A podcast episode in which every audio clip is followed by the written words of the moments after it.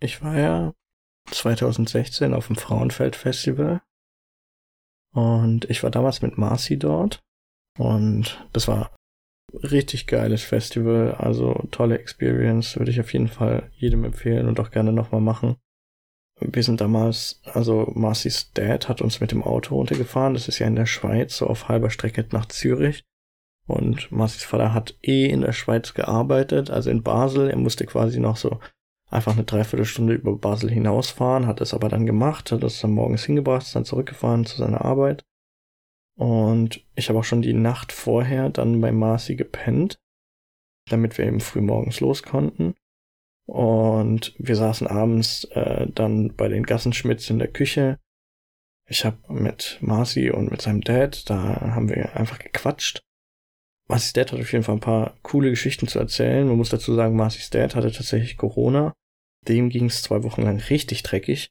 Der lag in Müllheim in der Helios-Klinik und war tatsächlich an einem dieser Beatmungsgeräte. Der ist vielleicht Mitte 50 oder sowas. Allerdings ist auf jeden Fall richtig scheiße. Die ganze Familie war auch in Quarantäne und so. Eine Sache, die er erzählt hat, war von einer Reise, die er gemacht hat mit seiner Frau nach Kuba. Und zwar ist, war das vielleicht zwei Jahre vorher oder sowas. Barack Obama hat ja damals, ich glaube so um 2012, 2013, so eine graduelle Öffnung von Kuba angefangen, indem er so angefangen hat, Embargos zu, zu liften, halt in der Hoffnung, dass durch ein bisschen wirtschaftliche Entwicklung es äh, den Kubanerinnen und Kubanern besser geht und vielleicht eine Art politische Annäherung passiert. Und Teil davon war halt, dass es dann auch einfacher war, dorthin zu reisen. Und ähm, Dad hat sich halt gedacht, Kuba ist jetzt noch so ein kleines bisschen dieses Überbleibsel aus einer früheren Zeit. Also weil ja eben das 50 Jahre dort Embargo gab und so shit, äh, sind die da noch ganz, ganz äh, ziemlich weit hinten dran. Die fahren halt noch diese coolen Autos so aus den 60ern, 70ern, weil das die letzten Auto Autos waren, die sie dort noch aus den USA importiert bekommen haben und deshalb fahren die da alle so mit coolen alten Ford Mustangs oder sowas rum oder diesen, genau, diesen ultra eleganten Autos. Und ähm, es gibt dort nicht wirklich äh, Automobilgeschäfte.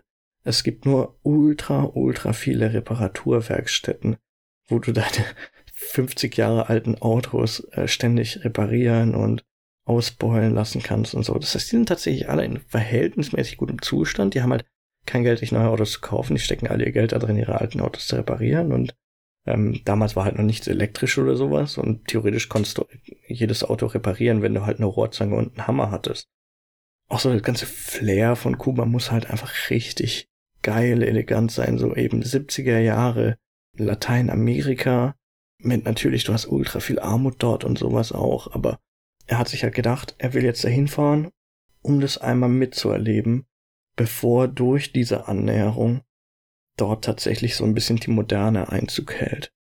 Und er hat es wirklich, wirklich geil beschrieben und äh, tatsächlich hat das in mir so ein bisschen den Wunsch geweckt, vielleicht auch mal Kuba zu besuchen. Also als Problem so unter, unter Trump ist jetzt natürlich das alles äh, wieder quasi zurückgegangen zu so wie es vorher war. Also weiß ich jetzt nicht genau, wie einfach oder schwer das ist, nach Kuba zu kommen, aber es ist wahrscheinlich, dass äh, sich dort erstmal ökonomisch nicht so viel ändert, dass die quasi immer noch in den in Ende der 60er äh, stecken bleiben.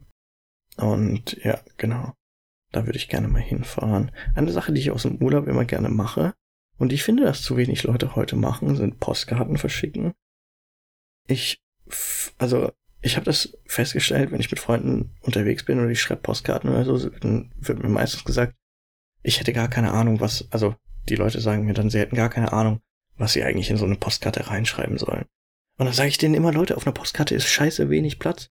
Du kannst zwei Sätze schreiben, yo, keine Ahnung, äh, unser Hotel ist ganz nice, äh, wir waren äh, mal da und da, das Wetter ist so und so, äh, liebe Grüße nach Deutschland, bla bla bla und fertig, weil viel mehr Platz ist auf so einer scheiß Postkarte nicht. Und ganz ehrlich, ich freue mich immer wie, ich weiß gar nicht, was ist die Metapher, ich freue mich wie ein, ich weiß gar nicht, aber ich freue mich auf jeden Fall immer total, wenn ich äh, eine Postkarte bekomme. Und so viele habe ich jetzt in meinem Leben noch nicht bekommen. Ich würde sagen, es waren so rund fünf. Aber ich habe auf jeden Fall schon Dutzende Postkarten geschrieben, weil ich immer finde, das ist so eine schöne Sache. Es zeigt den Leuten, hey, ich denke im Urlaub an dich. Und ähm, ja, wenn man damit den Leuten eine Freude machen kann, weil sie eine Postkarte bekommen, dann finde ich das eigentlich immer eine klasse Sache.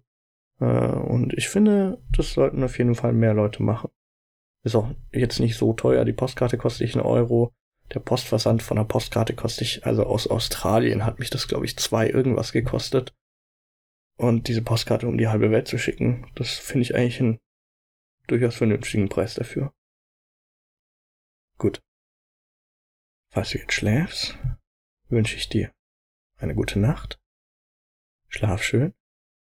Träum was Schönes. Und bis dann.